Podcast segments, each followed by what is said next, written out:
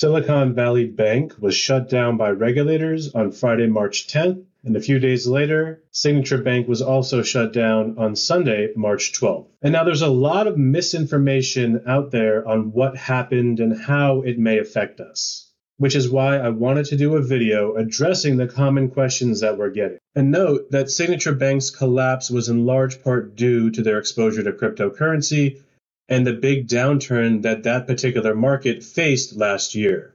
It left the bank reeling and weakened before the eventual bank run that we saw in March. But for this video, I'm going to focus on Silicon Valley Bank SVB since it was the much bigger bank and also 90% of the questions that we're getting pertain to SVB. So here are the answers to the questions that you asked about Silicon Valley Bank's collapse. So the first question is what is SVB and how big is it? So SVB is a bank founded back in the 1980s and it specializes in the tech sector.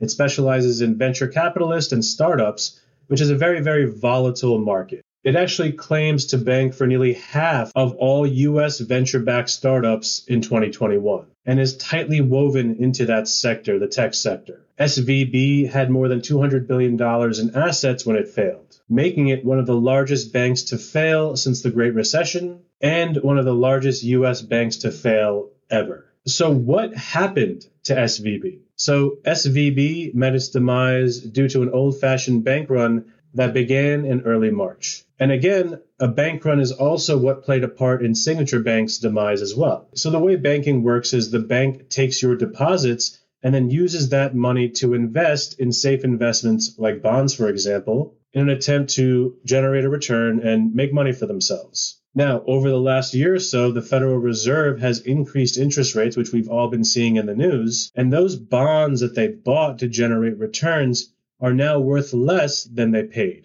Now, this normally wouldn't be an issue. SVB would just hold these bonds until maturity in about 10 years. But because of the slowdown in tech, because of the rise in interest rates that we've been seeing, and those higher interest rates mean that it costs more to get capital to invest, right? It costs more to borrow money. Clients started dipping into their savings, dipping into the bank to get their money out as a more cost effective way to do business. So SVB had deposits leaving the bank to pay their customers. And to make good on all of those withdrawals from customers, they ended up having to sell $21 billion worth of securities at a $2 billion loss. After that sale, they said that they would sell equity in the bank to raise another $2.25 billion to shore up their balance sheet, to make sure that financially they're stable and secure. Now, unfortunately, selling assets at a loss and then trying to raise capital to shore up their balance sheet spooked the markets and their own clients and caused a bank run.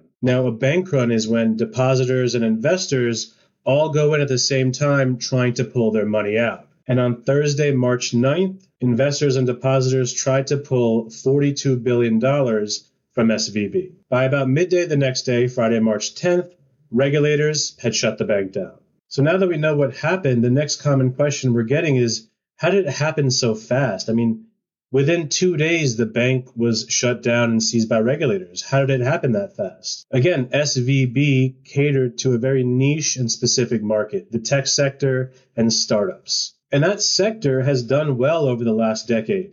That sector did well, and thus SVB also did very well business was good for them over the last decade. But as we see with investing, being exposed to one concentrated area opens you up to a lot of risk. And when things got bad for that very specific and niche market, which is not diversified, it also very quickly got bad for the bank that covers that niche market, SVB. And this is a great lesson that having all of your business in one industry, in one niche market, can be very, very dangerous. So now the most important question that we're getting from all of this is what does this mean for the banking system as a whole? And how worried should I be about my own bank? So the overall banking system is fine, and SVB probably would have survived if it wasn't for the bank run, if it wasn't for everyone all at once trying to get their money out. But that's not to say that the banking industry won't feel any pain. Bank stocks are sagging, and it is, of course, possible that issues with SVB could prompt issues elsewhere. There's always a risk of contagion, and that's because banking fundamentally is about trust and confidence. When that trust and confidence erodes, the entire system can become less stable. Still, that's not a reason for you to go to your bank to take out all of your money and to start hiding it under your mattress or in the hole you dug in your backyard. Again, the banking system is strong and it can handle this kind of uncertainty. And there's also FDIC insurance that can handle bank deposits up to $250,000. And on that note, what is FDIC insurance? How does it work? And will SVB's depositors and creditors be made whole? So FDIC insurance. FDIC stands for Federal Deposit Insurance Corporation. And it's a federal agency created in the wake of the Great Depression when lots of banks failed and their customers lost all of their money. It was created to protect the American public and also provide confidence and stability in the American banking system. So, member banks of the FDIC program, which are most of them JP Morgan Chase, Bank of America, Wells Fargo, these member banks pay insurance into an insurance pool that is then used to back up depositors. So if a member bank fails, your deposits up to $250,000 per person per account type are going to be covered and backed by the US government. Although anything above the $250,000 amount is not insured, and there's no guarantee that you'll get that back. So in SVB's case, the FDIC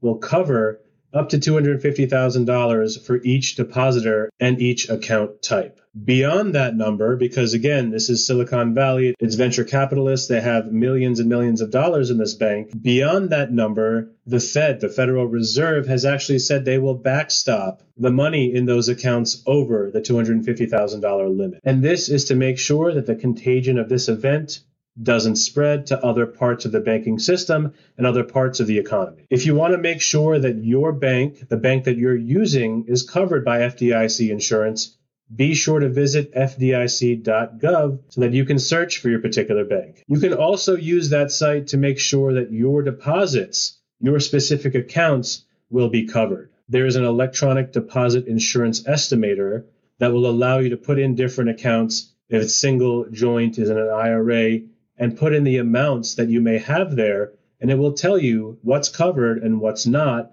under the FDIC insurance program. Again, FDIC.gov. There's a lot going on with SVB, with the banking system as a whole, but I want you to know that the FDIC insurance program, the government backstop, is working as intended. And while this is not the global financial crisis that you may be hearing about in the news, we do expect some more turbulence in the short term. But you do need to remember that the banking system overall is very strong and that you should still have confidence in the overall system. If you have more questions on SVB or the banking system as a whole, I would urge you to reach out to your trusted financial professional ask for help. They're going to provide you with a proper answer and remind you that while these things may happen, they don't necessarily mean you have to make any changes to your financial plan. Talk to your professional. Thank you. Securities and advisory services offered through LPL Financial, a registered investment advisor. Member FINRA SIPC. Content in this material is for general information only and not intended to provide specific advice or recommendations for any individual.